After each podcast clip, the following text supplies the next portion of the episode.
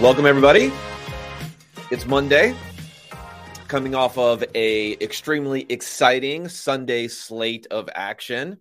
We'll get into the game of the century, of the week, of the year, everything else uh, with the Vikings and Bills. We'll get into that one first. Um, crunching the numbers here, and just so you know, our podcast here, our little podcast, Unexpected Points podcast, is now in the top quartile of the top quartile of football analytics podcasts. So, uh, props to us on that one here. Um, I'm also repping, if anyone's watching on YouTube, my uh, Pro Football Reference T-shirt here, which I got over the weekend. A couple Pro Re- Football Reference T-shirts. The OG stats-based site been extremely important to me, especially with all the historical information they have. I've uh, scraped many a stat of their website, whether allowed or not, or whether encouraged or not from them, uh, especially when I was putting together that quarterback GOAT series. So props to Sean Forman and everyone else over there at Pro Football Reference. Still one of the best resources that I am checking constantly for data and information. But that's enough for the intro here. I know what you guys are here for. You're here for the games, you're here for the notes, you're here for the uh, analytics, you're here for the adjusted score. So let's get into all that stuff right now. And we will start again with the game of the century of the week the Vikings taking down the Buffalo Bills. Second and 10. Allen steps up and throws an interception. Patrick Peterson. And in this heavyweight bout, the Vikings with the knockout blow. Yes, yes. Patrick Peterson intercepts Josh Allen in the end zone in overtime which means zero points on that drive for the Bills, which means the field goal that the Vikings got in overtime holds up in this one. But that was just, you know, one of roughly a billion plays in this game that seemed like they were hugely important, hugely impactful. And um, that goes straight into the number of the week here for this game, the number of the game. And that is four here that is the number of plays with at least a 40% win probability swing in this game. Four different plays. The win probability swung around more than 40%. So let's go over which plays we're talking about here because I know we're probably all pretty familiar with all the big, huge plays that were going on at this point in time. But the biggest plays by win probability swing were fourth quarter first and 10, Josh Allen fumbling it uh, at the one yard line, fumbling the exchange, the handoff there. That was at the time, Buffalo had a win probability of 95%, according to some pretty difficult win probability models to try to calculate all that stuff at the end of the game. It dropped to 19% after that. Um, 19% is actually a little bit higher than I would have thought that it was because um, most people thought that the game was over. But as we saw, you know, Buffalo was able to secure that uh, field goal and get it go ahead to go to overtime here. Another play here. Kirk Cousins up the middle, no gain. Official review. The play immediately preceding that, where they did not score fourth and one on the goal line. At that point in time, the the um, Vikings had about a 65% chance, 60, 65% chance before the play to win, and then it dropped to 5% after that. Uh, what other plays here? Another play here. Kirk Cousins actually a deep pass to Justin Jefferson for 24 yards on third and 10 in overtime. The huge third and 10 conversion in overtime. Believe it or not, that was about a 40% win probability drop there. And then, of course, at the very end of the game, the Bills had about a 45% win probability. Boom, goes straight down to zero when Gabe Davis makes, uh, I mean, when the pass to Gabe Davis is intercepted in the end zone by Patrick Peterson. And that doesn't even go over the Justin Jefferson fourth and 18 conversion for 32 yards, which it, it, it made a big difference. It made a big difference as far as win probability was concerned. It was very, very low because there's two minutes left, though, for the Vikings at that point. But it did not put them in a position to definitely take the lead as they eventually did in this one. So huge, huge swings back and forth, which of course makes it the game of the year. Let's get into the particulars here. The Bills were six and a half point favorites. So even though the Vikings were one defeat going into this game. Six and a half point favorites, a pretty big favorite for the Bills. Even though they lost last week, they're still seen as being the best team in the NFL, according to the numbers. They might even still be seen as being the best team in the NFL, according to the numbers going forward. Uh, 46 and a half total on this game. Minnesota wins 33 to 30 in overtime. The adjusted score, though, 27 22 Buffalo. So this is one of the few, if not only, adjusted score for the week where it is pointing towards the team that lost this game. And the Vikings, you could say, they have some sort of moxie this year. They have some sort of temperament that's pushing them forward. It's enabling them to win these games. They have the coaching from Kevin O'Connell, who I'm sure will be way up there in the coach of the year odds. You'll have all that stuff floating around. They've won, you know, seven or eight straight one score games. This is the fourth time this season they've been trailing with less than three minutes left in a game and then come back to win the game. But the big factor you can probably point to is they getting a little bit lucky, where they've been getting a little bit unlucky in the past. Now they're getting a little bit lucky. Hey, not not not bad for them, you know, not bad for them though. So you had some you had some poor luck in the past, and then you got some better luck right now. You can rack up these wins, you'll take them. You get you closer and closer towards potentially winning the NFC and having a chance to make it to the Super Bowl. You know, why not go ahead and take that on this one? And what's interesting is the Bills on in this game. And again, we're having some problems here with Josh Allen and the turnovers, but the Bills in this game are about a 95th percentile for their success rate offensively, for their EPA per play offensively. Just a bunch of big plays did not go their way in this one, which ended up costing them the game. Ramifications on this one, big time ramifications on this one. The Bills were sitting in the number one seed a week ago going into the playoffs. If it would start today, of course, we still got a decent amount of season left. Now they are down to sixth. So they fall from first to sixth. They are third in the AFC East. They are now behind the Dolphins, who sit at second place in the playoff hunt, and the Jets, who are fifth. So they're even below the Jets right now in their playoff seeding. And on the flip side of it, for for Minnesota, if you look at the change in probabilities here for what's happening this week, um, Minnesota was already a 95% chance to make the playoffs, so it didn't really change. They go, you know, they're 98, 99% now. Um, they are 98% to win their division, which has gone up slightly. And if you look at their championship and Super Bowl odds, conference championship and Super Bowl odds, it's not bad. It's about 17% for the conference championship and 8% for the Super Bowl. Not a great team, I wouldn't say, this Vikings team, but now they're sitting at fourth in their Super Bowl odds, according to our numbers, behind Kansas City, who's now number one. So that's the big flip here. Uh, Buffalo is number two now, behind Kansas City in their in their Super Bowl odds and their conference championship odds. But the Vikings sit at fourth, so not too bad behind Kansas City, Philly, Buffalo. They are next in line, uh, ahead of teams like the Dallas Cowboys, and the Tampa Bay Buccaneers. Um, Josh Allen. I don't know. How much do we have to worry about this or not? The fumbled handoff thing was a little bit weird. We mentioned last week that Josh Allen was leading the NFL in turnover worthy plays. He had a couple more in this game, which ends up pushing him forward there.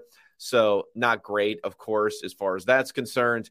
But I wouldn't get too too upset, too up, too down for the Bills on this one. I think the loss is bad in that it affects all these things that we're talking about for potentially getting the bye in the playoffs in a stacked AFC. That is difficult. That is really the thing to worry about here. Are you worried about the fundamentals of the Bills' offense, things like that? No, I don't think so. Because, like I said, they were highly, highly successful in this game. I mean, Josh Allen had 330 passing yards. He was averaging 7.7 yards per attempt in this one. Even the running game for this one, um, Josh Allen again, 84 yards rushing, 175 yards on the ground on all these different plays they were making there. I mean, a lot of those are scrambles. They're not exactly the best rushing team when it comes to their design runs, but hey, good enough to get the job done on this one. And their defense, while their defense is probably showing some cracks here, I mean, Minnesota was not that generally successful. You had the extremely long run from Dalvin Cook. You had a bunch of receptions from Justin Jefferson. And don't get me wrong, Justin Jefferson's great, maybe the best receiver in the NFL if you want to if you want to say that, but he had nine contested targets in this game. So out of the 15 targets that Justin Jefferson had, nine of them were contested, and he made seven catches in those contested catches. So those are plays generally, if you look by the numbers, the lowest probability for completions, the lowest probability for, you know, run after catch and how much you're going to add to a play after the fact, of course, is when the the uh, target is contested. That's going to be the lowest thing on this one. So if you look just at contested targets in this game, um, Justin Jefferson had 162 receiving yards uncontested targets in this game. Nine catches, seven targets, 162 yards. I mean, that's just not going to happen a whole lot here. The Vikings had 175 total yards, so we sprinkle in some from Adam Thielen and TJ Hockenson in contested receiving yards, whereas the Bills only had 50. You can't build an offense around contested catches. It can work for this game. Justin Jefferson is amazing. That fourth and 18 catch he had was the, you know, catch of the year easily by far. Don't get me wrong on any of this, but the fundamentals for how we're viewing this team, like if you're going to go through power rankings or something like that, you know, I'm sure the the power ranking industrial complex here for all these different NFL media sites are going to flip around and they're going to have the Vikings above the Bills because of what we saw here. But no, let's not do that, people. Let's definitely not do that at all.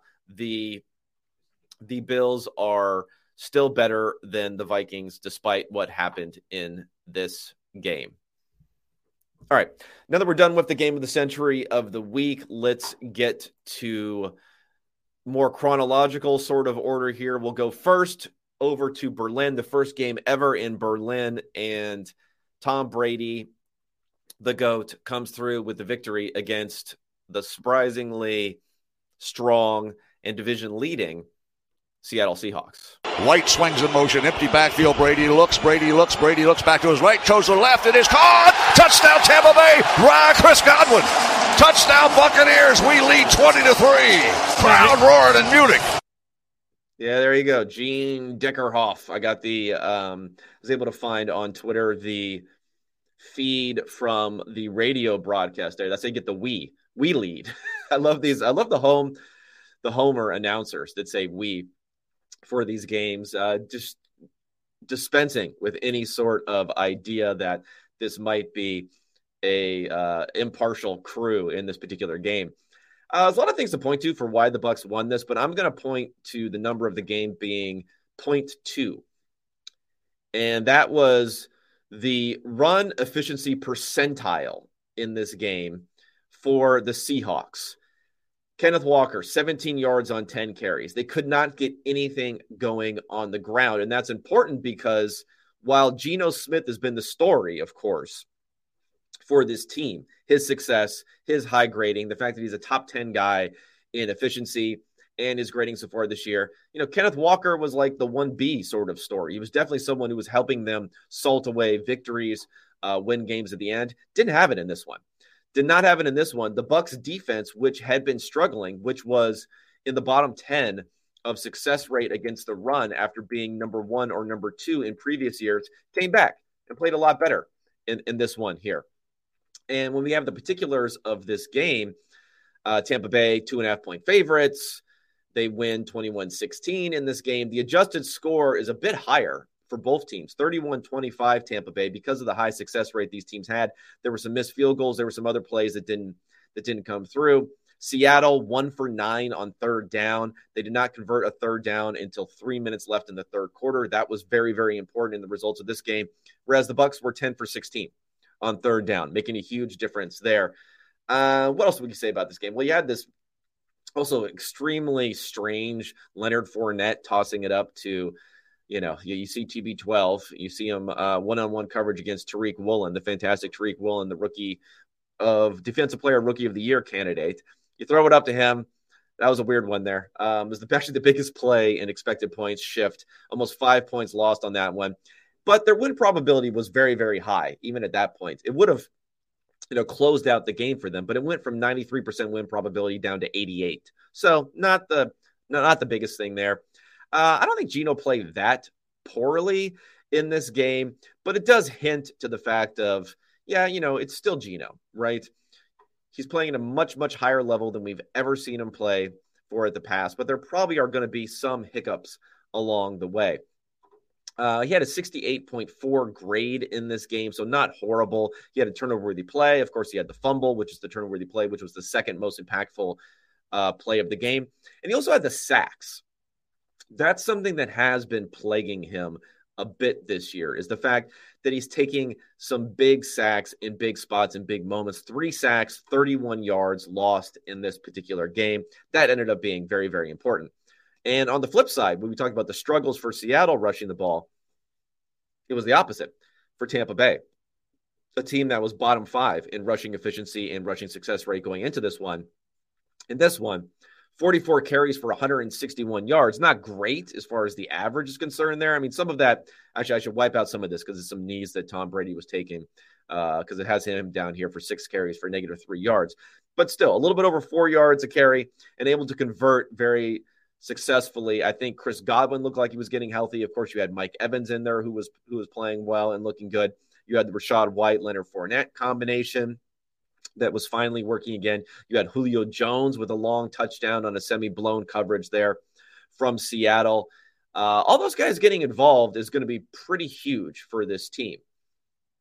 That's why this is why, you know, I always saw them, the Bucks versus the Rams and the Packers as being the team that's most likely to turn things around because they're able to get healthy on defense, play very, very well against a good offensive team, the Seahawks, and they have all these weapons that can get things going on offense. And Tom Brady, you know, 22 of 29 in this game, 258 yards, not a lot of pass attempts because they ran the ball so well, but 8.9 yards per attempt. Um, has an efficiency in the 85th percentile. So not bad at all for the Bucks in this particular game. Let's go ahead and take a look at where they stand now for the playoff picture because I think that's probably one of the more important things that we're talking about in this game. And the Bucks not huge movement on their playoff probability. It did go up 10%. So, you know, that's something. Uh, their division chance to win the division went up 10%. Also, again, continuing to secure these victories. Not a great record, but the Falcons were still hanging around a little bit on this one. And on the flip side of things, the Seattle Seahawks still have about 70% chance to make the playoffs. They only went down slightly because they were uh, not favored in this game. But divisionally, with the 49ers winning, which of course we'll get to, they do fall 10% in their chance to win the division down to 34%. So they're going to have to hang hang in there and win some games down the stretch here, or else the division will be out of out of sorts for them. But they could probably still sneak in via the wild card in this game. All right, let's get to more of the morning slate here. I'm going to start with the rest of the morning slate. I know we already did the Minnesota Buffalo game, the game of the century. Uh, I'm going to start in Miami because I think the Bills now, second seed, I'm not the Bills, the Dolphins now, second seed in the AFC. Important to watch what's going on with Tua time. Tua, end zone, caught, Trent Sherfield, touchdown. Tua with the dime to Trent Sherfield Another there. just perfectly thrown pass. had many, many, many successful the pass drives and the feet. Game, and that brings us doesn't get any which is better zero. than that. What a So play! Zero is the number of punts that the Dolphins had in this game on all their drives. So they had five touchdowns, they had two field goals. They did have one turnover on downs, but even that turnover on downs was a failed fourth and one conversion where the the Dolphins had second and one, third and one, fourth and one, three straight running plays, and they failed to convert on any of those three straight running plays. So, you know, not not exactly like that was even one that they were struggling and couldn't get the conversion on this one. Not the case at all. It was one where they were able to move the ball consistently, effectively on the ground, through the air, everything that they wanted to do in this game. Um, Miami was a three and a half point favorite. Very uh, wrong on my part, being a little bit high on the Browns' chances to actually win this game or at least come close in this game. 49 and a half point favorite, which is pretty high total in the year 2022 with so many teams struggling. And that just goes to show how much this Browns defense in particular has been struggling. And they showed all that in this game. 39 17 Miami, adjusted score 36 23. Nothing out of the ordinary between the adjusted score and what the actual score was on this one. And let's get to Tua time. So he had that pass to Sherfield that we talked about for the touchdown. And his overall numbers in this game are he had a 92.5 passing grade, best passing grade of the week, 25 of 32, zero sacks, zero scrambles. So he's just like efficiently executing the offense. Three big time throws, three touchdowns, no turnover worthy plays, no drops in this offense, too, which I think works towards his advantage. 8.9 yards per attempt in this one. And if you look at what he's doing, what's really amazing about this, like again, I mentioned the no sacks. Um, 2.3 average time to throw seconds, 2.3 seconds. He's 2.4 on the season, yet his aDOT on the season is the same. Well, okay, let me just step back for a second. So his time to throw, his average time to throw is the same exact thing 2.4 last year, 2.4 this year. His average depth of target has jumped by over two yards. So that's Tyreek Hill, of course. That's the way the offense is working. That's the offensive line playing much, much better uh, giving him time to throw. He has the second lowest sack rate in the NFL behind Justin Herbert, uh, a little bit higher than Justin Herbert, but right there in the NFL. But it's just executing this offense to perfection. And then we go, of course, to the rushing game. And Jeff Wilson Jr., acquired for a fifth round pick, 119 yards on 17 carries and a touchdown. Raheem Mostert, 65 yards on eight carries. You know, when your two top running backs are averaging seven, eight yards per carry, that's going to be pretty, pretty good there. I mean, Nick Chubb had a decent game here 63 yards on 11 carries, didn't get enough carries, uh, had a touchdown on there, had a long touchdown, but just not enough sustainability for the Browns offense. But the reality is, again, Dolphins offense never punts. You're not going to win many games when your opponent is never punting the entire time and only fails on a very fourth and inches type of play is the only failure. You're just not going to win. Just not going to win many games. Uh, you'll hear from the Browns news right now. You're going to hear that Deshaun Watson is back. He's practicing. He's going to start practicing today for the team. He's not eligible to come back until week 13. So the Browns' playoff chances, according to our numbers right now, uh, is at 8%. Not so good. Um, the re- can they hold on at all here? They're three and six, right? Um, can they hold on coming off of a bye here? So you're hoping you can get this victory. They're three and six now, and before Watson gets back, they have the Bills and the Bucks. It's going to be tough not to be at best four and seven with Watson coming back. Um, and then you kind of just have to win out to make the playoffs in that scenario. Uh, very possible, you know, they're three and eight with Watson coming back, and then you're kind of just out of the playoffs. So the with Jacoby Brissett and this defense, which is not doing so hot, um, the Browns are going to need to win one of these games against the Bills or the Bucks to really have a chance now to step forward and to make it into the playoffs. Miami, on the other hand, up to 90% chance to make the playoffs for us, 33% chance to win the division, which we have still slightly lower than the Bills. I know as of right now, they're above the Bills in their actual standing here, but we still have them as slightly lower just because of the team strength angle here. And because of the fact that going forward, the Bills have a pretty easy schedule 23rd most difficult schedule. So, a bottom 10 uh, strength of schedule going forward, whereas the Dolphins have the eighth hardest strength of schedule, which is going to be difficult for them. And MVP watch, Patrick Mahomes, number one in the MVP odds, according to DraftKings, at plus 150. Jalen Hurts and Tua. So now Tua's tied with Jalen Hurts at plus 400. Josh Allen falls to fourth, plus 600.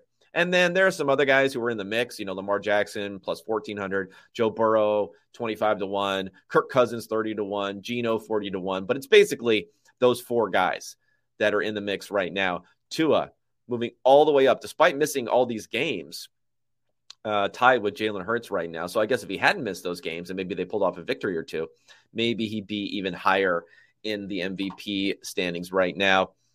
Just keeps on going for Tua. We'll see how many capitulators there are on Tua. And speaking of capitulators on Tua, I'm going to talk to um, Steve Ruiz tomorrow, which will probably come out Wednesday morning to talk quarterbacks, everything else. He's been getting pillared by Tuanon and everyone in Dolphins Twitter for weeks now because he refuses to move Tua too far up. I mean, he's moved him up, but I don't think he has him in the top 10 or anything like that right now. Um, the results keep on coming in. So I'll question him on that. I'll, I'll get him Tuanon. I will pin him down and make him submit that uh, Tua is maybe not just a game manager, uh, low upside type of quarterback. All right, let's get to the next game in the morning here. We'll go to Kansas City. We'll go to the MVP favorite, Patrick Mahomes, facing the Jacksonville Jaguars. Our Jaguars, if I've dubbed them for their analytical prowess. They kind of messed up on some some analytic stuff here. They did have an onside kick though to start the game. Didn't matter. Still end up losing in Kansas City. Here's a first and ten. Holmes going end zone, and it's a touchdown. It's Noah Gray. Well, you talked last week. The big one in. Yeah, yeah, Noah Gray getting into the action here for the Kansas City Chiefs. And again, they they win this game 27 to 17. So you look at it and optically or mm, 10 point victory, not a huge win. They were nine and a half point favorites, but that goes to the number of the game, which gives even more context here is three. So the Jaguars were plus three in the turnover category in this game. Two fumbles for the Chiefs and an interception. The interception was kind of late on, so it didn't really affect the outcome that much, but it did affect, again, the optics of what the score is for the Chiefs. And they recovered this onside kick at the beginning of the game. Didn't matter. They were basically plus four, you could say, in the turnover department. If you count that onside kick recovery as a turnover, yeah, still could not win this game. Struggling, struggling offensively. And that's probably going to be the story again is how Trevor Lawrence and that offense can't quite get going at the level that you would want to see them for them to be a real playoff contender this season. Uh, Kansas City was a nine and a half point favorite, so they scraped by for betters on this one, 27 17. That goes way under on this one, only hitting 44 points on a 51 and a half total. Adjusted score 33 19 Kansas City, so even wider, much wider than well, not much wider, but a little bit wider than what the actual score was in here. There was a pretty dominant performance for them in this game. Scary concussion there for Juju Smith Schuster, which we'll see what ends up happening for how they open up the offense. But I'm not taking L's already, but you know, I was a little bit more skeptical of the Kadarius Toney pickup for Kansas City. Well, skeptical of how whether he would be worth it, at least in the longer term. But hey, he stepped in here. You know, got to give credit where credit is due here. He didn't run a ton of routes. He ran 17 of 40 routes in this game. But if you think about it on a per route basis, and that's he's kind of like your per route guy. He's always the per route guy. He doesn't get a lot of routes, but he's on a per route basis. He always looks really, really good.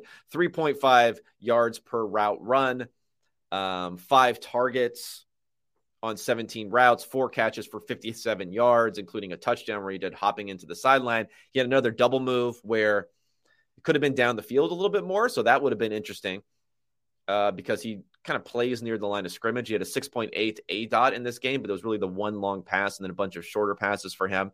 So he looks like he's going to contribute. Um, he kind of helped fill in and take some of those snaps. But you still had Justin Watson taking a lot of snaps coming in for Juju Smith Schuster. So I don't know exactly how involved Kadarius Toney is going to be going forward, but second highest rated receiver, well, highest rated wide receiver for the Chiefs in this game, uh, only below Travis Kelce as far as his rating here. I mean, great game for Mahomes just spreading out the ball 60 yards to MVS, 33 yards to Juju before he went down, 20 yards to Noah Gray, and that touchdown that I highlighted, 81 yards to Kelce, 57 yards to Kadarius Toney, 56 yards to Jerick McKinnon, just really using all of those different weapons in the offense and then running the ball. Uh, Pacheco, he had the he had the uh, Pacheco had the uh, fumble, but 5.1 yards per carry. He's kind of seven, you know, 16 attempts, 82 yards, looking really, really good there. Kadarius Toney had a couple, couple of rushing attempts for 33 yards, so another way that he's getting involved in the offense there. 155 yards rushing with Mahomes having some key scrambles, five scrambles uh, for him in this game, picking up a couple of first downs. One of the best scramblers, obviously, out there in the NFL. Let's get to Lawrence. You know, Lawrence graded pretty well in this game. I don't know. I don't know, man, because I just don't understand how you could go 20, 29 for 40, which is okay. You know, it's making almost two thirds of your receptions. 259 yards, only 6.5 yards per attempt. But he did have three big time throws and no turnover worthy plays, um, five sacks. Now, that's another one where, you know, the grading does not hit these guys nearly as hard on the sacks as something like expected points added does. So he's getting almost an 85 grade in this game, despite the fact that he's taking five sacks. Whereas if you're going to look at his efficiency for this week, like where does it step up versus what we've seen him do earlier this season? Well, an EPA per play is flat. So it was basically not a positive game, not a negative game, but right in the middle for what he has done this season. A little bit of a negative game in EPA because he lost almost seven expected points uh, taking sacks in this game, which nets out all that he was doing positively there. Maybe the the defense was just really really good, and that's why we haven't graded well because he needed to have these big time throws. But I also think it's part of our grading. You know, giving a little too much to the big time throw, not taking away enough for the sacks. Jags. What are we going to do with the Jags now? So in our power ranking based playoff calculation, Jags all the way down to 5% chance to make the playoffs. They're at three and seven now. And it's really just trying to build for next season at this point. They're going to have a bye this week. You know, try to get everything in order. Let's build. Let's try to build this passing game because it wasn't that bad. You know, Christian Kirk got involved. Some other guys got involved. They'll have the bye. They'll come out of that. They'll have the Ravens, which would be a good test at home. Lions, Titans, Cowboys, Jets, Texans, Titans to end the season. So definitely some winnable games there. Basically, no chance to get into the playoffs, but uh, building towards hopefully getting that leap next year for the Jaguars. That's what they're playing for. It's the 2023 leap at this point, getting in position to potentially do that next season.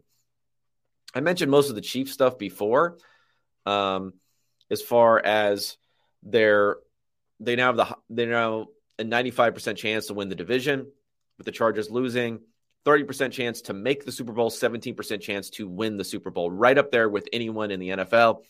And our strength ratings, Buffalo was kind of in a tier by itself. Now it's really Buffalo and Kansas City are in the same tier here for being the strongest teams in the NFL based upon the results of what we've seen over the last couple of weeks. All right, let's go to Chicago, where Justin Fields is a story coming out of this one, the big story coming out of this one. Yet the Detroit Lions are able to come away with the victory, finally sacking Justin Fields and getting him down on the ground. So he couldn't escape at the end of the game. Back and bite him. Up the middle, in for the touchdown is Jamaal Williams. His ninth rushing touchdown of the year, and the Lions are an extra point away from taking the late lead. Yes, yes. The Lions were down multiple scores here late in the game. We had the pick six from Jeffrey Okudah, a little Buckeye on Buckeye violence there that they end up scoring with. They get the ball back, they drive down the field, They're able to score the touchdown and kick the extra point to win by a single point in this game. Uh, we all saw the big plays from Justin Fields, but I think this hints towards what is the the number of the game for me. And you know, nobody's going to want to to focus on this, but 11 is the number of the game, and that's because Jared Goff, good old Jared Goff, Jared Goof, as some of you guys like to like to disparage him with. Jared Goff, 11 more expected points added in this game than Justin Fields. Justin Fields had the huge run. Justin Fields had some good passing touchdowns. Uh, he made an escape at the goal line also on a play on third and goal from the one yard line to score a touchdown. Had all the highlights here, but quietly, quietly, Jared Goff, you know, making some plays. Maybe the maybe the Bears have the worst now have the worst passing defense in the NFL after losing uh, Roquan Smith or trading away Roquan Smith, not getting a pass rush anymore. No more uh, Robert Quinn there. But hey, we're to kill Goff when he stinks. Let's give him some credit when he's doing well because he averaged, you know, 9.1 yards per attempt in this game. Didn't throw a lot of passes, only 26 attempts for him. But that's a very, very healthy number. No interceptions, two sacks, but they were not very damaging sacks for Goff. And rushing was a little bit more of the key here, of course. Um, but only 95 yards rushing for, for the Lions in this one. 258 yards rushing for the Bears. Monster, monster number. 147 from Fields this week after having, you know, 170 the week before. Let's get to the the numbers here. The Bears were three point favorites in this one. They lose by a point. As I mentioned, the adjusted score has the Lions better 28 24. And I just think that the question is going to be here's the big picture thing. I don't want to focus too much on like the details of this game, but the big picture thing, I think this is going to be the discussion around Justin Fields. I mentioned this a little bit last week when he had the huge rushing numbers, but he had 4.4 yards per attempt. This week, better, 8.3 yards per attempt. Um, yet he had the three sacks in this one. Even the touchdown that he scored near the goal line he was about to get sacked. He probably could have got the ball out quickly to Mooney. There was there's a nice switch for the defensive back, so maybe he saw the switch. He didn't throw it out to Mooney. I still think he should have gotten it out there to Mooney really quickly, maybe set up a touchdown, or at least get really really close and then have a chance to go for it on fourth down rather than risk taking a back-breaking sack there. Now he was able to fight everyone off, get into the end zone, make that exciting play everyone goes, you know, absolutely nuts watching this and looking at at what had happened. You know, what's the sustainability of this type of play is the question. Right? That's going to be the question for Fields in this one. You know, he had a fumble, which he did not lose. Um, that could have been a little bit more troubling for him in this game. You know, what is the sustainability of ripping off 60 yard runs every week and shaking off all these tacklers and scoring on the goal line, where he also had to run through two people on the goal line? I mean, he's a big dude, but I do think there might be some concerns about his durability too with this style of play as he continues to to, to do so going forward. But again, I don't want to take away too much, but I want to just lean a little bit against the narrative for like what type of breakout we're seeing from him this season. Definitely impressive, off the charts in comparison to what we were seeing from him before. At the same time, you know, three sacks in this game, multiple other ones that he could have taken sacks where he shook them off in this game. Still, maybe isn't the most sustainable passer, NFL level passer in this game. And we want to see more of that going forward because the Lions defense, you know, Lions defense ain't ain't that hard to beat either. Um, so excited. I think everyone's excited about what's going on with Fields. Just a little caveat to throw in there for what we're going on uh, going forward. Not really any playoff ramifications in this game. Both of these teams are about are under 10% chance to make the playoffs. Bears are like 1 2% at this point after losing a few in a row, despite Fields' breakout defensively. But again, setting things up. This is a 2023 type of situation for the Bears. Same thing that we saw with the Jaguars. 2023, that's what we're building for. That's what we're seeing from Fields. I want to see a little bit more in the passing game, though for him and not get himself injured also uh, down the stretch here. I love the big plays, but let's not get injured, Justin Fields. We want to see more of this in the future. Maybe we don't need 150 rushing yards every game. Maybe you can go for like 70, 80 every game or something like that and add a little bit more uh, for what we're going to see passing the ball. All right, before we get to the rest of the morning slate, and then we'll go through the afternoon and all that stuff, let's pay some bills here. If you want to put a little action on these games, DraftKings is your place, the official sports betting partner of the NFL. Right now, new customers can make any $5 bet, get $200 in free bets if your team wins, plus stepped up same game parlays. Boost your winnings with DraftKings. One of those you can play every game day all season long. Download the DraftKings Sportsbook app now. Use promo code PFF to get $200 in free bets if your team wins. Just place a $5 bet on any football game, only a DraftKings Sportsbook, using code PFF. Minimum age and eligibility restrictions apply. See show notes for details. And Western and Southern is the is a sponsor, not the sponsor, a sponsor of the Unexpected Points podcast. While you focus on your roster move, Western and Southern helps advance your money moves. Buying your first home, planning to start a family, wondering how to make your money grow. Western and Southern's playbook of life insurance, investment, and retirement solutions helps you rest assured on game day. Team up to understand needs and address goals with a game plan built just for you. Get started at westernsouthern.com slash PFF. All right, let's move on through the morning here. Let's go to, it's not a lot going on in the morning here, but let's go to Pittsburgh against the Saints. A dominant performance by the Pittsburgh defense. Kenny Pickett gets a win here. The Steelers get TJ Watt back. A lot of positive vibes probably in Pittsburgh here. Can they make the playoffs? I don't know. We'll see. Dalton takes a deep shot. Looking for White. And it's taken away. Picked off by Levi Wallace. Yes, great defensive performance by the Steelers defense. That brings us to our number of the game, which is six. So the Saints' offensive success rate was in the sixth percentile. Not good. Not good at all in this game. The Steelers win 2010. They were one point favorites. I think I had this as a as a play this week. So at least I'm I'm making some stuff here. They win 2010, adjusted score 25 14. So pretty close to what we saw in the score here.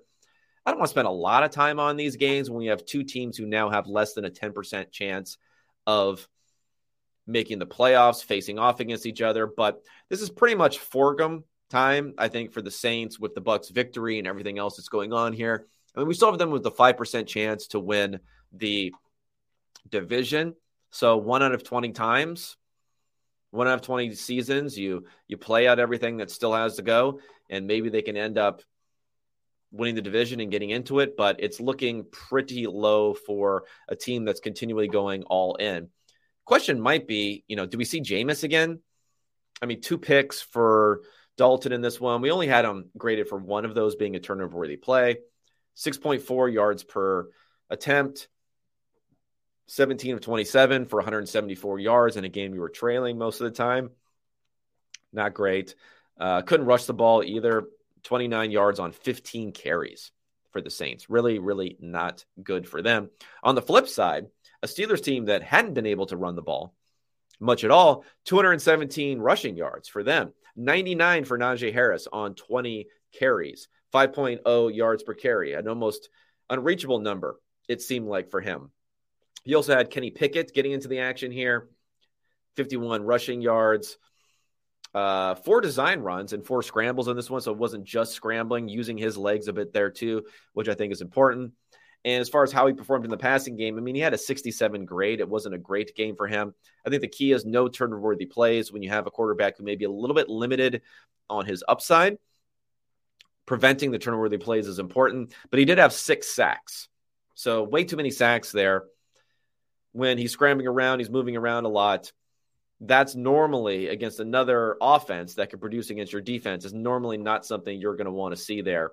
Um, what's interesting is TJ Watt coming back didn't really do a whole lot. I mean, he was in there for 24 of 31 pass rush snaps, two pressures for him on there. Uh, Alex Highsmith had two sacks and four pressures, but they actually didn't get that much pressure on Dalton. I mean, he's a hard guy to get pressure on because he gets rid of the ball so quickly, but it was more on the back end uh, the coverage that was doing the work there. the interception from Levi Wallace, who also scored a touchdown in this game. Uh, Cam Sutton played well here. Uh, it graded pretty well here. Terrell Edmunds graded pretty well here. So just generally a pretty good defensive end on the back end for the Steelers. But I don't know where this franchise sits going forward, honestly. They're just in a weird spot. Like, how confident are you in Kenny Pickett? How confident are you in the defense, you know, getting up to that maybe top five ish sort of level again, which is probably what you need to be successful with this team? You have, you know, Najee Harris and you have the wide receivers, but can they actually leverage those guys to get big plays out of them? Uh, even if George Pickens or someone like that takes a step forward in the future. Can he get a little bit better blocking in the offensive line? They're going to need to rebuild that. Just a lot of questions for a Steelers franchise that is used to being year in, year out in the playoffs. Now we're seeing this year, they're more likely than not, they're out. They're out of the playoffs. And they're in this in between purgatory type of situation with not going for the full rebuild, which they could have gone for more in this season. Uh, maybe even passed on drafting a quarterback and set themselves up to draft someone next season, but they didn't do that. They wanted to compete, they wanted to get into the playoffs, and now they're in a kind of a sticky spot going forward. The Saints, you know, the Saints need to blow it up probably eventually, but they're just holding on forever to not do so.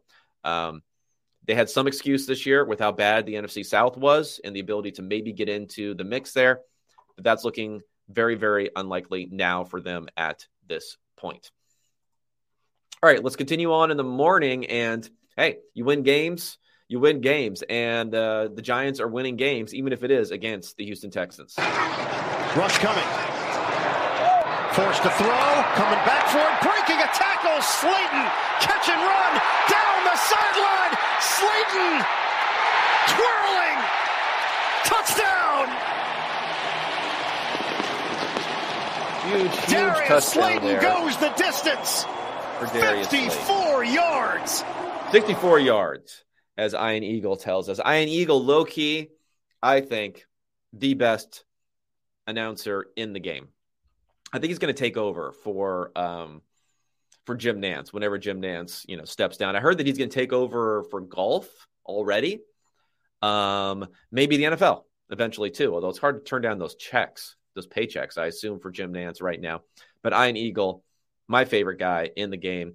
On this game, uh, you know, the second he's in the number two uh, crew for CBS on this game because hey, it's the New York Giants, New York Football Giants. Everyone wants to see uh, what the Giants are going to do. Again, it wasn't pretty. Daniel Jones, fewer than 200 passing yards, did average 11.6 yards per attempt, largely because of that one huge play from Darius Slayton. It was really the running game. What we saw here Saquon Barkley, 152 yards on 35 carries, just over and over and over again, pounding it, um, pounding the ball there with the running game. And for the Texans, they were actually running the ball pretty well themselves 94 yards on 17 carries for Dameon Pierce, but he had a killer fumble inside the 10 yard line, which, you know, it was, maybe it was inside the 20. I don't think it was inside the 10, but inside the 20 yard line, which sealed it for them. Uh, the Texans, you know, you're just marching in you're, you're, just positioning yourself. You're marching in. You're hoping to get that number one pick. Again, we have Detroit winning games, back to back games, putting them a little bit higher up there. Um, and let's go ahead and look at the the the race to the bottom here.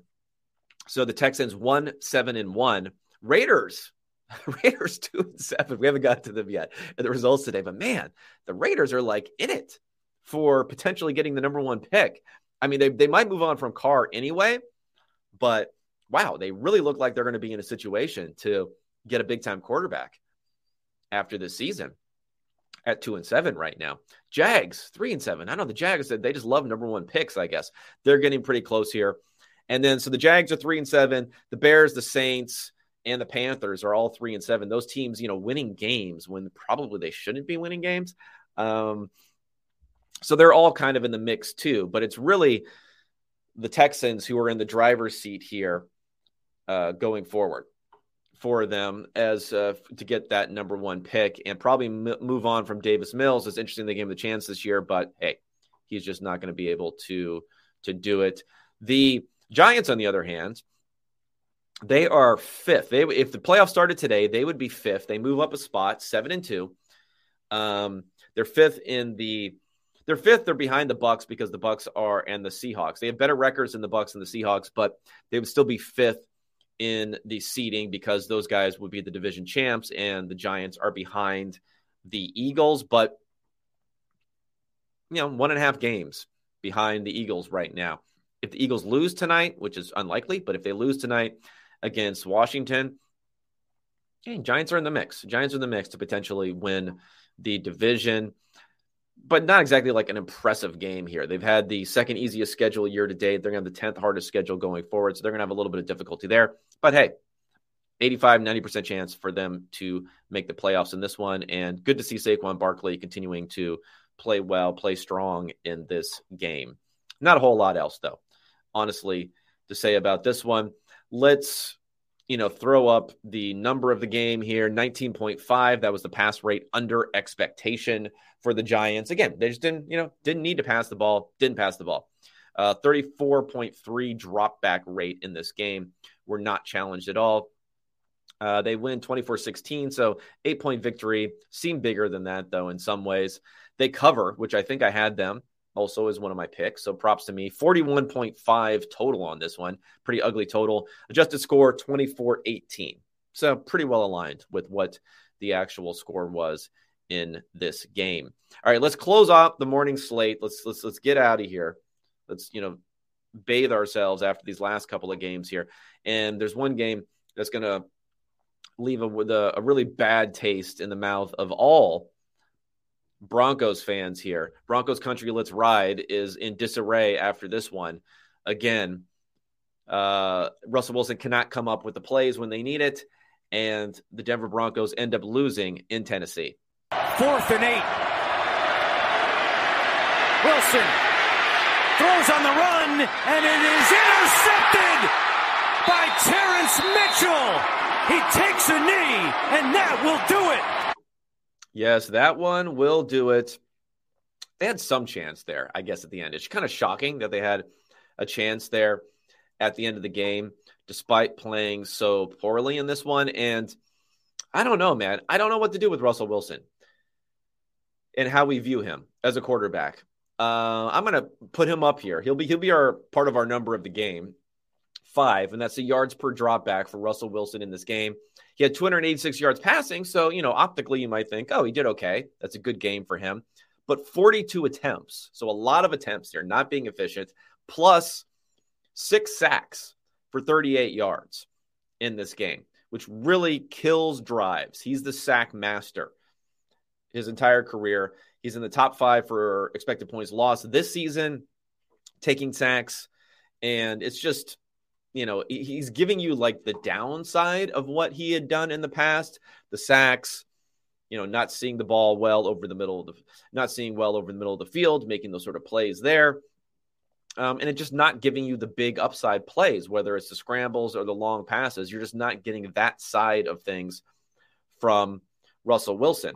I mean, we had him graded at a 47 passing grade in this game, three turnover worthy plays.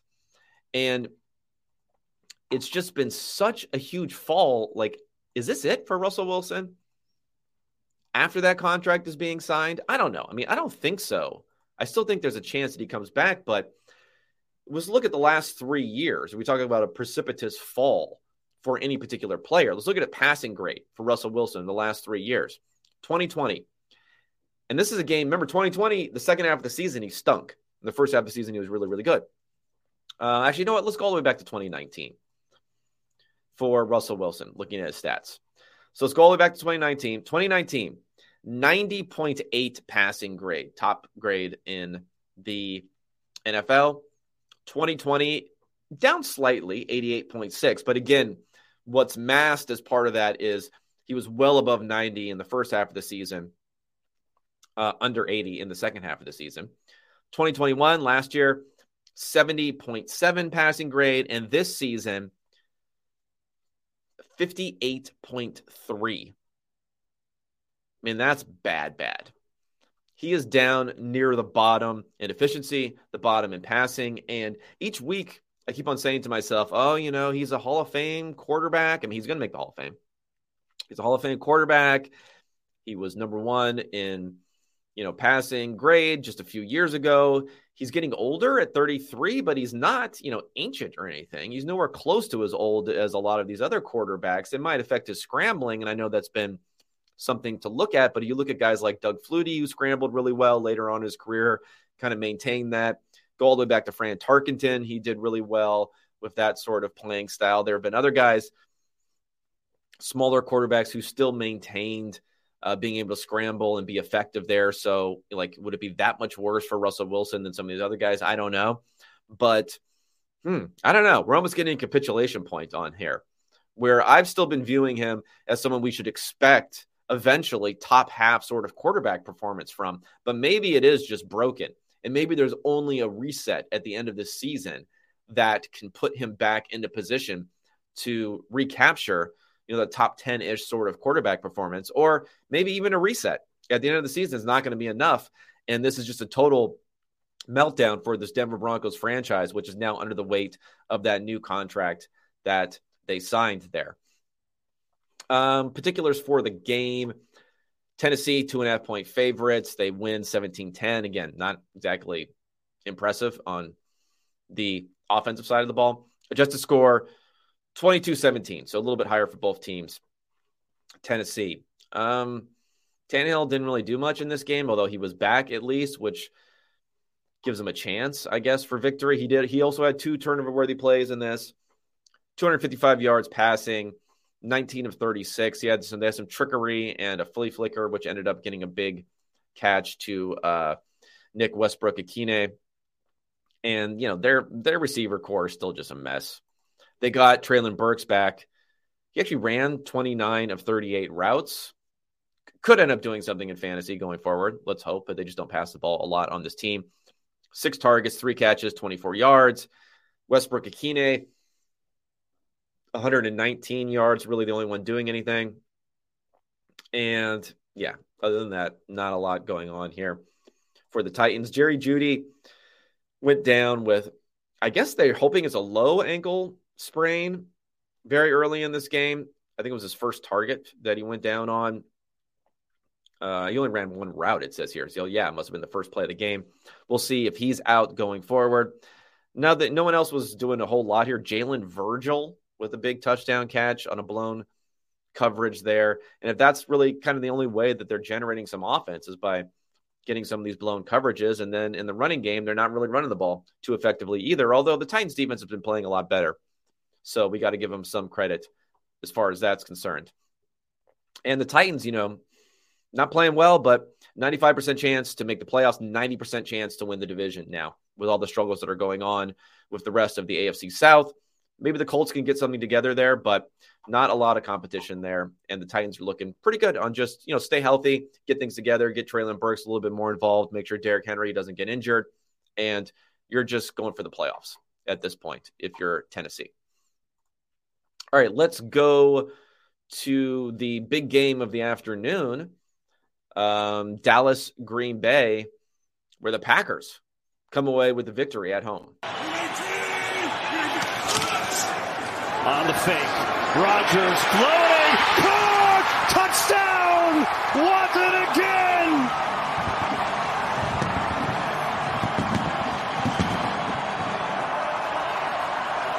He's got the trifecta.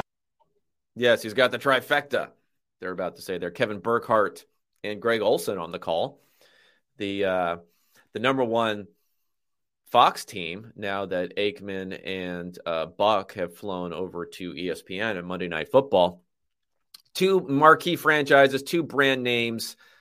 Packers mightily struggling though going into this one. They end up winning in overtime, and I highlighted Christian Watson on this one because he had three touchdowns, four catches for 107 yards. He had some ugly stuff going on, especially early in this game. Some head scratching stuff, some drops, two drops in this game. Another one where it was a just an absolute dime that Aaron Rodgers threw down the sideline, and Watson seemed like he wasn't even paying attention until the last second. He looks up and it hits him in the hands, right? Right, what would have been a touchdown. And then you had the obligatory Aaron Rodgers reaction shot where he's looking around like, "What the hell? What the hell am I doing? Why? Why do I have to deal with this?" But he eventually ended up, you know, he's an explosive player. Maybe he can get things together. Maybe he's just a little bit, you know, immature, needs a little bit more seasoning. Romeo Doubs is out. They're going to need something. Allen Lazard's not going to, not that guy. You're not that guy. You know, he's he's not going to make it forward. Sammy Watkins is not going to be that guy. They're going to need something from somebody. So maybe Watson could be the guy to start to get it going in this game. Uh, another good game from Aaron Rodgers. So at least Rodgers has been grading well in a handful of games here. I know he hasn't had the most efficiency necessarily, but uh, only threw the ball 20 times in this game, but 11 yards per attempt, a couple of big time throws in this one three touchdowns, no interceptions, took a couple sacks, but nothing that that big. And that kind of leads us into the number of the game on this one for what I think is important for the Packers going forward. And that was 84.3. And that's the pass blocking grade for the Packers in this game. Was the best of the season for them. And they were facing the highest graded pass rush in the NFL for the Dallas Cowboys. So they had their best pass blocking grade against the highest level of competition, that's good for them. Uh, Elgton Jenkins had it was rough for him. He gave up three pressures. He gave up a sack. Might have given up both sacks actually um, on that one. But the rest of the line coming together. Bakhtiari starting to look better, starting to gel. This has been like a perennial top five ish sort of offensive line, which has really helped Rodgers in the way that he likes to play. They can get back to that maybe they got a good chance of being able to turn some things around in this one. Um, the particulars Dallas was a three and a half point favorite on the road against Green Bay. Green Bay wins by three points, 31 28. The adjusted score, 26 24. Green Bay. I mean, it did go to overtime, so that gives them a little bit of a boost as far as their actual score versus the adjusted scores in this one. Um, more numbers. Let's look at the Cowboys side of things. I mean, Prescott was okay, but two interceptions, only one turnover worthy play. So a little bit unlucky there. 5.8 yards per attempt. Not enough juice in the passing game there. Um, CeeDee Lamb, 150 yards receiving, though. So he had a big, big, big game there, but just no one else was there. I mean, 265 total passing yards, 150 the CeeDee Lamb. Only 35 for Gallup, 54 for Dalton Schultz, 13 for Tony Pollard, no one else really contributed anything. So they need a little bit more contribution outside of CeeDee Lamb. That was one of the weaknesses and the fragility of this team was that they weren't necessarily going to have that.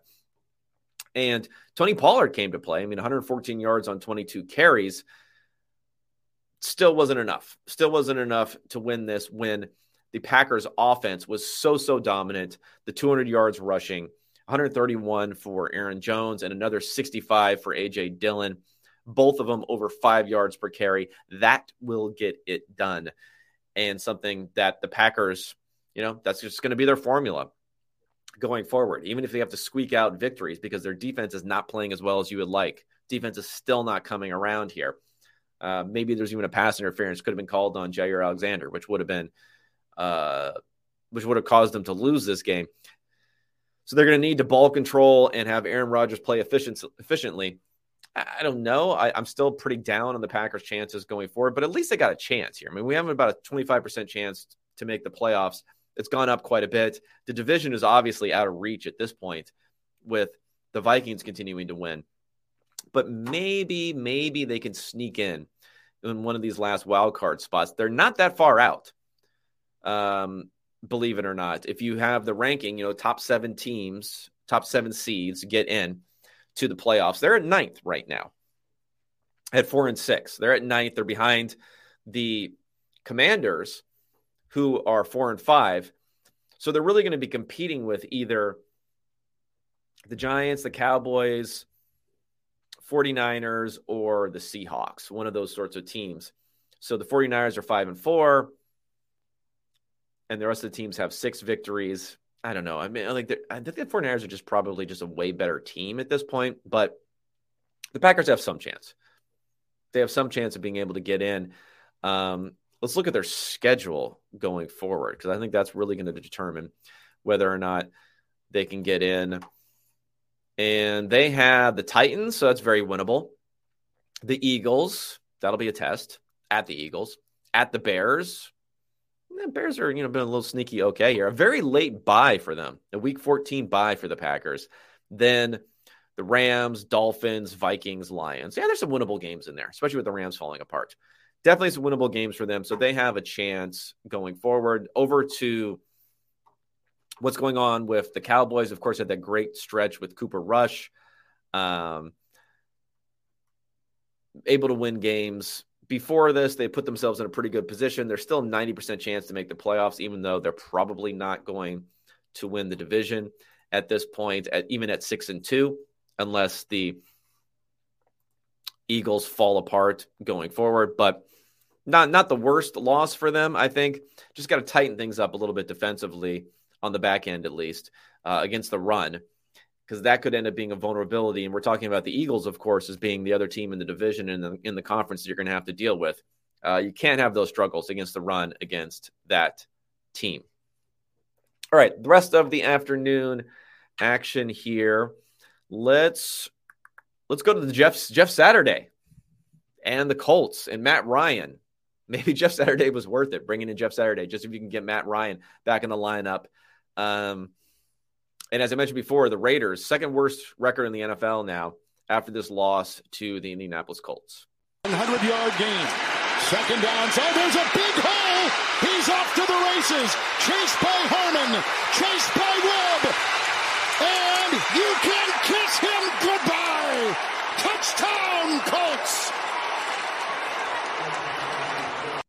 There you go. Jonathan Taylor also healthy again. Yeah, Jeff Saturday walking right in, is able to bring back Matt Ryan, who had a decent game. He's able to get a healthy Jonathan Taylor. He's able to face a Raiders team, which can find any way to lose every single week. Pretty good setup there for, for Saturday in this one. Uh, leads us into our number of the game 207 rushing yards for the Colts in this one, including 147 yards on 22 carries for Jonathan Taylor. Even, even Matt Ryan, of all people, getting into the mix using his legs in this one. Matt Ryan had 38 yards rushing. which is pretty it's pretty crazy on this one. It had a long uh had a long run in this one for a scramble that ended up being pretty meaningful actually because he converted two first downs also during this game. Um good game for coaches don't matter Twitter and uh, analysis, which is kind of, I, I call myself a part of this. For as ridiculous as you might think the Jeff Saturday hire is, we saw a lot of stuff hemming and hawing about it, the disrespect to everyone. I kind of agree that it's pretty disrespectful. We saw Bill Cowher on the pregame show saying is, you know, like the most disrespectful thing in the history of the NFL or something to that effect. Um, but what I think this highlights, and this is probably something I believed, although I'm not in an NFL locker room, I'm not, you know, behind the scenes on these games, so I don't really know what's going on. But when they talked about like what these coaches would do, I'm trying to think of who it was. Maybe it was Chris Long. It was someone who was talking about their coach would see their kids once a week on Friday afternoon and like take them out for ice cream or something, and then immediately go back into the office. So they don't see their kids. They're never at home Monday through Thursday. Friday, they're doing some sort of practicing installation coaching in the morning. See their kids once, go back into the office on Friday, in the office all day Saturday. You know, they travel and then, you know, game. And then after the game, if it's a home game, they would see the kids a second time during the week, you know, get a little, little extra. Uh, two times the amount of uh, uh, time with your family there, and then go immediately back to the office on Sunday. I mean, is that really necessary? Like, really? Like, what sort of edge are we actually getting off of the hundred and third hour that you're spending in the office versus the hundred and second hour that you're spending in the office? I don't know. Can we just like hire some more people and do it well here? So, in some ways, as much as I think it's kind of a uh, clown show uh, bringing in Jeff Saturday and all that stuff there. I'm actually for it a little bit if it proves the point that maybe these guys don't need to be working so hard. Maybe we need to realize there are things that are outside of our control, like whether or not your running back is injured and can come back. You know, there's variance. We can't control everything. You can't diagram everything. If you spend a million hours coaching during the week, if you had infinite amount of time to prepare, you're still going to lose games when you don't have the talent and when the luck goes against you in a particular game. Maybe we can take this. Maybe we can take this away from the Jeff Saturday situation. And then coaches can live a happier, healthier lives going forward and just realize, you know, smell the roses a little bit, guys. Um, okay, particulars for this game. Vegas was a four point favorite, 41 total, very low total. Uh, ends up going over there 25 20. Indianapolis, adjusted score 27 20. Probably the end for Derek Carr, as I mentioned earlier. They're going to be in position to get a quarterback. I think there are a handful of teams that might think we have everyone but the quarterback going forward, depending upon how things play out for the rest of the season. I know the Jets could be someone who falls into that category. Let's see what other teams out here could be looking for a quarterback because we're also going to see Garoppolo maybe out there. Uh, Jared Goff, maybe another guy who's available for some teams. So, who are the teams who might say, "Oh, all we need is a quarterback, and we can start to make the playoffs"? Uh, actually, maybe there aren't that many. None. I'm looking around at it. I don't know. The Falcons, if they played themselves out of a quarterback pick this draft, maybe they'll want to grab someone. Commanders, they'll probably just bring in a different quarterback again. Um, so maybe they'd be someone interested in someone like like Derek Carr in this game. I mean, the Giants, depending upon how Daniel Jones plays, I don't know. Could they be interested? They probably should be thinking about something. Uh, again, I mentioned the Jets, the Titans. If they can get out of that Tannehill contract, maybe they'll try to like downgrade the cost. Tannehill has a $35 million cap hit this year. The Saints, they're always looking to bring someone in. Um, that's another one that could potentially fall into that. So we could see some movement in the quarterback position, and Derek Carr would be right up there at the top of the list with someone who has a pretty good rep- rep- reputation. I don't think has been like awful this year or anything. It's just the team is falling apart. And Josh McDaniels, I think he's going to survive. I think he'll survive here. Although there's a chance for like a lot of first year coaches to potentially get fired this year. Uh, I don't put him in the same category as someone like Nathaniel Hackett going forward because they can kind of sell the team on – hey, we're going to draft a rookie quarterback. Let me develop them. Um, a lot of bad luck this season. Maybe the the ownership will buy that sort of angle on it. Give me another year. You know, Derek Carr is out out the door. All that sort of stuff. I can see that playing out, playing out that way for the Raiders uh, next season. Playoff picture in this one. Um, oh, actually, I lost my power rankings page. So the playoff picture for the Colts, they are 20% chance to make the playoffs. So, hey, still in there. Uh, maybe a bit higher if we say that Matt Ryan's going to continue to start because Tennessee is not exactly looking like world beaters right now at this moment. All right, let's get through the last couple, the last late game, and then the Sunday night game. So first, we'll go to the bat, the backup battle between John Wolford and Colt McCoy in LA. A little more action today, so good to see him get that reception. Oh, this pass picked off. Yes, he's playing this afternoon. Budda Baker across midfield, inside the 40, down to the 30. Finally tackled by Henderson at the 25 yard line. Yeah, not a good game for John Wolford coming in here. Uh, for, that brings us into our number of the game, 48.8. That was the pressure rate the Cardinals defense was able to get on Wolford. Was able to get mistakes for that. And look at the particulars of the game. I don't want to spend too much time on this one since it was a backup quarterback battle. Uh, the Rams were still three point favorites in this one, although only a 38 and a half total. Uh, 27 17 Arizona, Colt McCoy coming through here. Uh, 22 19 Arizona, the adjusted score. So a little bit more narrow than what the actual score was on this one. I'm just going to go straight into the ramifications here rather than worry about what happened in this game because we're not going to take a whole lot from this game other than maybe the Rams defense. You know, what, what's going on, guys? Colt McCoy. Colt McCoy's pr- like a pretty decent backup, but still.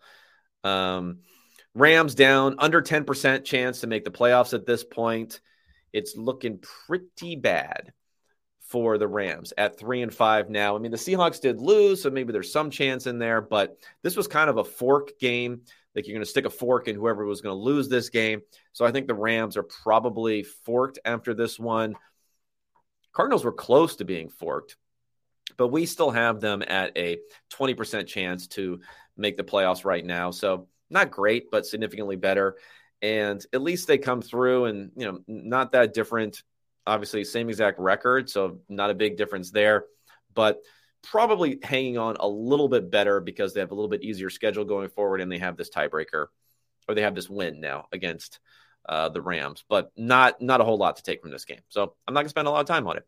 And let's just go ahead and go to Sunday night football to round out everything here. The Chargers go down. Jimmy Garoppolo again. Jimmy G truthers unite. Gets the rushing touchdown. And, you know, honestly, lets the defense do most of the work. No timeouts, 53 seconds. Need a touchdown. Sideline shot. And ball is Hufanga picking it off. And run out of bounds at the 42 yard line. Yes, yes. Hufanga with the interception to end the game there. They stop the Chargers on a fourth and three inside their own 10 yard line. 15 yard line. I don't know where it was. It was pretty close up, though. Before that, the defense is the story of the game. That comes to our number of the game, which is two, and that's the Chargers' offensive success rate was in the second percentile. Doesn't get much worse. 49ers defense starting to chug along here starting to play along here. I mean, I know the Chargers offense has been struggling without their receivers. Herbert's been struggling. That's a continued story that we've seen this season, but still, 49ers could have a top five defense and they could have an efficient enough offense to win this. I mean, they only win by eight points, so it doesn't look that impressive, but they had some very, very long drives in this game. And the adjusted score was a little bit wider at 22 13. I mean, nine points versus eight points, not that big of a difference here. They were seven point favorites, so seven and a half point favorites. So they, they did not come through in that regard. But I still think they just played well enough offensively to not be worried about what's going on here. I mean, Garoppolo only passed it 28 times, but he had 240 yards, so 8.6 yards per attempt. He's always the yards per attempt king. He only takes one sack, which is something that he's always really good at. Herbert graded well in this game because he made some really, really good throws, three big time throws, but only 5.6 yards per attempt. And he also took a couple of sacks where he's just normally not sacked that much, but he dropped back to pass 40 times. So that's going to happen when you drop back to pass 40 times in this one. Uh, good rushing attack for the 49ers. Oh, okay, rushing attack. I mean, uh, 157 yards, 41 attempts. So that was probably something that lowered their ceiling offensively maybe it, it could have cost them a little bit. You know, let's let Jimmy cook a little bit, guys. Um, but Elijah Mitchell was good, 89 yards on 18 carries. Christian McCaffrey, not so great, at least his results here. 2.7 yards per carry, 38 yards on 14 attempts, rushing touchdown again for Jimmy Garoppolo. Chargers didn't really try or weren't very successful running the ball either. Only 51 yards on 16 attempts defensively for the 49ers. Um, nine pressures for Nick Bosa. And you think about it, like Justin Herbert gets rid of the ball faster than almost anyone. So, so quickly on this one. Uh, a sack, three hits, five hurries. Again, nine total pressures. So huge game for for Nick Bosa coming through here. Khalil Mack had a couple of pressures, but you know the Chargers defense just not not doing enough, not doing enough there. And then we go to coverage really good coverage game for the 49ers. Um, Fred Warner was the highest graded guy at 85 in the middle. He's always a good coverage guy. Charvarius Ward, you know, Funga in there, everyone else, Jimmy Ward, everyone's playing pretty well for this team. So that starts to gel and moving forward, I think they're going to be a force to reckon with. Missed opportunity for the Chargers if they could have somehow pulled this out because they would be going to Kansas City next week with an ability to jump and take the lead in the division. Now that's looking much, much more difficult. And Kansas City has a 95% chance to win the division after this, where it would have been pretty close between them and the Chargers. The Chargers down to 4%. Still a 42% chance to make the playoffs, though. So it's not like they have that much that bad of a chance going forward for the Chargers. But it's really going to be about the next few weeks because Kansas City is going to be tough. Um, they're at home though, whatever home means for the Chargers. Uh, so Kansas City, then the Cardinals, Raiders, Dolphins, Titans. You got to win a lot of those games. You got to beat the Raiders. You got to beat the Cardinals. You got to beat the Titans. That'll give you a great chance of getting in because then you fu- you finish the season with the Colts who are eh, the Rams who are eh, and the Denver Broncos who are eh, very eh. So l- l- pretty good schedule for the Chargers. I think they can sneak in. They get healthy. They're a team to watch as you know a team that could beat anyone in any week as long as that defense can get turned around. Like optically, it doesn't look that bad what happened in this game because they only gave up um, 22 points, but 65th, 70th percentile success rate for San Francisco in this game. Uh, Jimmy was also converting his third downs as he's always doing 10 of 18 on third or fourth down conversions, adding eight expected points on those ones. And, you know, they only ran the ball, or they only passed the ball 42% of the time, 12% under expectation for the 49ers. So, again, that helped optically make it look like the Chargers defense maybe wasn't as bad as it actually was. For the 49ers, what they're looking at going forward, again, a team that's borderline top five ish sort of team, I feel like, in the NFL right now. 60% chance to win the division, despite the fact that as of now, they're still behind the Seahawks. 80% chance to make the playoffs. Looking good for them. Going all in, maybe it'll pay off for them because in the NFC, outside of the Eagles, of course, no one else is really covering themselves in glory and looks that strong this season. All right, everybody, we did it all. We said it all. We got through it all. Tomorrow, late tomorrow, I don't know if I'm going to do it live. I might not do it live. I think probably just going to tape it with Steve Ruiz. We're going to talk quarterbacks. We're going to talk all the controversy around Tua and this sort of stuff. Uh, looking a lot at the young quarterbacks. Which ones should we should teams be actively thinking about bringing in a first round pick or someone like that to at least compete with young quarterbacks, and whether some guys are done like guys like Russell Wilson and others are done and how we should view them in an upside down quarterback year. Um, and he also gives opinion on guys like Herbert and others who he's still super high on, despite the fact that they have str- he's struggled this season. So we'll talk to Ruiz tomorrow. Uh, that'll be in your podcast application Wednesday morning, and then of course we'll have the Friday show in the morning. I'm going to try to do another mailbag. So if you have any questions, drop them in the comments here. Drop them in the um, Apple Podcast reviews or hit me up on Twitter at Kevin Cole PFF with anything that you would like me to answer on Friday. Other than that, thanks so much for tuning in, everyone, and I'll talk to you in a couple days. Thanks.